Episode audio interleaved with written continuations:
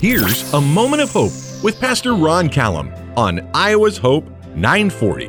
I'm Pastor Ron Callum, host of Hymn Time Sunday mornings on the new Hope 940. We just celebrated St. Patrick's Day. Patrick was a man who overcame several difficult obstacles in his early life, and he left a lasting impact on not only the people of his day, but for us as well. And that's why he's the patron saint of Ireland, and we honor his legacy. He reminds us that with faith and hope, all things are possible. When trials and difficulties come our way, we can either become bitter or better.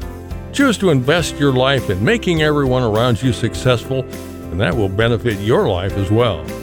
Gratitude and hope are enduring qualities that will endear us to others and leave a lasting impact on future generations. Join me 6 a.m. Sundays for Hymn Time here on the new Hope 940. And remember, hope lives on.